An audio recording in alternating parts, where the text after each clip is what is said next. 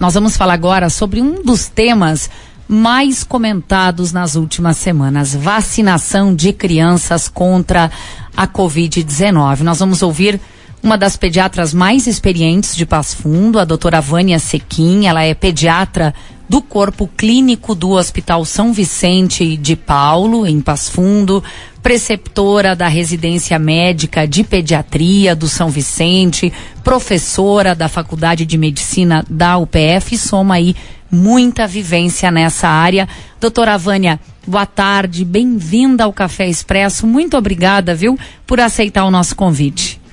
Boa tarde, Thaís. Boa tarde, ouvintes. Eu é que agradeço o convite. Bom, doutora Vânia, a gente sabe que a vacina não é obrigatória, mas ela é recomendada. Então a pergunta é a seguinte: por que, que ela é importante para as crianças? Tá. A vacinação nas crianças é importante principalmente para reduzir a transmissão da doença. A presença dessa nova variante Omicron, que tem uma grande transmissibilidade, embora seja comprovada sua menor gravidade, torna esses grupos não vacinados, como são as crianças menores de 12 anos, mais vulneráveis ao risco de infecções e sua complicação. E isso já foi observado em outros países. Então, nesse contexto, nós estamos convencidos de que o benefício da vacinação nessa faixa etária é uma prioridade. Tá certo. Doutora, uh, infelizmente, a vacinação contra a Covid-19 em crianças tem sido alvo de muitas fake news.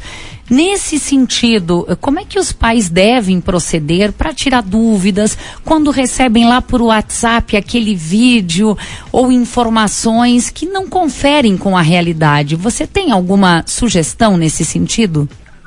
Então, geralmente essas dúvidas ou essa hesitação em não vacinar incluem essa confiabilidade na vacina, a eficácia e a segurança da vacina e a preocupação principalmente com os efeitos adversos.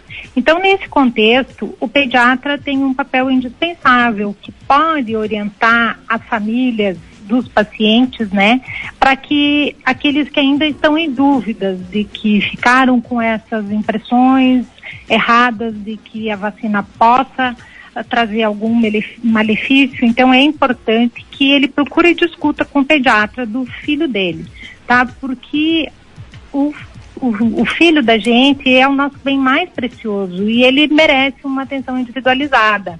Então, se existe uma recomendação em não vacinar, especificamente que essa recomendação seja abordada com um médico do paciente. Tá certo. Doutora Vânia, eu não quero lhe deixar aqui numa saia justa e também nós não queremos entrar na esfera política. O assunto aqui, ele é de ordem científica. Mas eu, eu preciso lhe perguntar, por toda a sua vivência, é, o que, que se pode dizer aos pais quando eles mesmos relatam profissionais da área da saúde, médicos, pediatras, assim como você, não recomendando a vacinação? Tá, então uh, talvez assim não seja uma não recomendação generalizada ou talvez seja específica isso, né? Mas uh, existem isso também com muitas outras vacinas. Esses movimentos não vacinólogos assim eles são globais. E a gente acredita que são causas multifatoriais, elas uh, incluem assim a questão da capacitação profissional para aquele ato, né? A, a, como eu já falei antes, a preocupação com os efeitos adversos, tem algumas ideologias religiosas também, tem algumas ideologias filosóficas, e além do que a confiança da população realmente ficou abalada com essa desinformação, com as informações insuficientes ou com informações pseudocientíficas ou falsas. Então, a minha sugestão é que você procure realmente se, se uh, um, ter informações seguras sobre o uso da vacina e sobre os efeitos colaterais, do que a vacina pode acontecer ou não.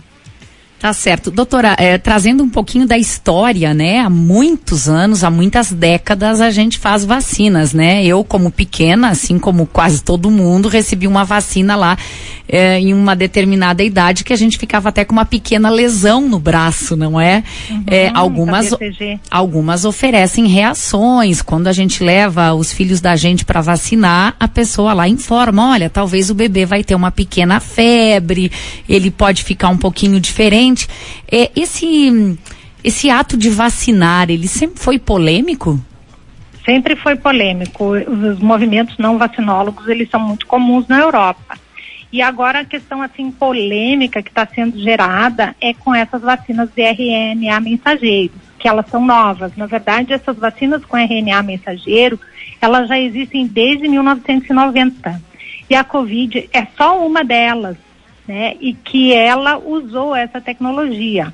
Então, elas não vão, esse RNA mensageiro, ele não vai invadir o núcleo da célula humana. Ele só vai estimular uma proteína, que é o que a gente chama proteína spike, que ela vai produzir as células de defesa. E com o passar do tempo, essa proteína spike, ela vai desaparecer do seu organismo. Então, essas recomendações, esses esclarecimentos, assim, é que a população precisa saber para uh, poder vacinar com segurança, saber que a vacina é segura dessa faixa etária. Tá certo. Eu, eu, vou me espichando aqui na nossa conversa, tá, doutora Vani? Quero lhe fazer uma Vamos pergunta lá. também de ordem pessoal, né? Seus filhos hoje são adultos, aliás, se eu não me engano, são médicos. Agora, se eles fossem pequenos, você os vacinaria contra a Covid? Sim, com certeza, Thaís. com certeza. Não ficariam sem vacina. Tá certo. Doutora, é só para a gente ir encaminhando para o final aqui a nossa conversa, é certamente uma dose para crianças não será suficiente. Pela sua experiência como pediatra, a gente vai seguir nós adultos sendo imunizados e as crianças também, muito provavelmente também. nos próximos anos, a exemplo uhum. da vacina contra a gripe que a gente está fazendo aí desde 2009, mais ou menos, 2010? É. São recomendações atuais até que uh, estabelecida uma sazonalidade desse vírus, né, que é o que se almeja que aconteça, assim como é o da gripe, a sazonalidade da gripe nos, nos meses frios, né, outono e inverno, que essa vacina da Covid ela seja incluída junto com a vacina da gripe, ela seja o que a gente chama uma vacina conjugada então, talvez essas novas tecnologias desenvolvam essas vacinas para que elas sejam anuais. Tá certo. Além daquele cuidado geral que os pais precisam ter com a saúde do seu filho, a gente sabe que infelizmente a obesidade ela pode trazer complicações em um quadro de covid. Então, aquelas boas e velhas orientações do pediatra, elas seguem sendo fundamentais, certo, doutora? Se é, seguem sendo fundamentais, né? Sempre uma boa alimentação e agora no retorno a, ao ambiente escolar, né? Que uh, as crianças usem máscaras, que tentem manter o distanciamento social, que tentem sempre lavar as mãos, né? E que procurem ir para a escola vacinados ou se tiverem algum sintoma da doença, né, não, não ir na escola, porque a contaminação agora com o retorno das aulas, ela poderá ter um pico novamente esperado. Tá certo. E nós precisamos terminar com essa pandemia, que já dura mais tempo do que nós temos condições de suportar, né? Com certeza. Doutora, muitíssimo obrigada por conseguir nos encaixar aí na sua agenda, compartilhar com a gente toda a sua experiência. São quantos anos de pediatria, doutora Vânia? 35. 35, tá certo, então. Muito obrigada e bom trabalho, viu? Obrigada, Thaís. Obrigada. Bom trabalho para vocês. Obrigada. Doutora Vânia Sequim, pediatra, você ouviu aí todo esse tempo de experiência que ela tem, trazendo esclarecimentos aí a respeito da vacinação contra a Covid em crianças, assunto que vem nas últimas semanas aí circulando e muito, Cris. Exatamente.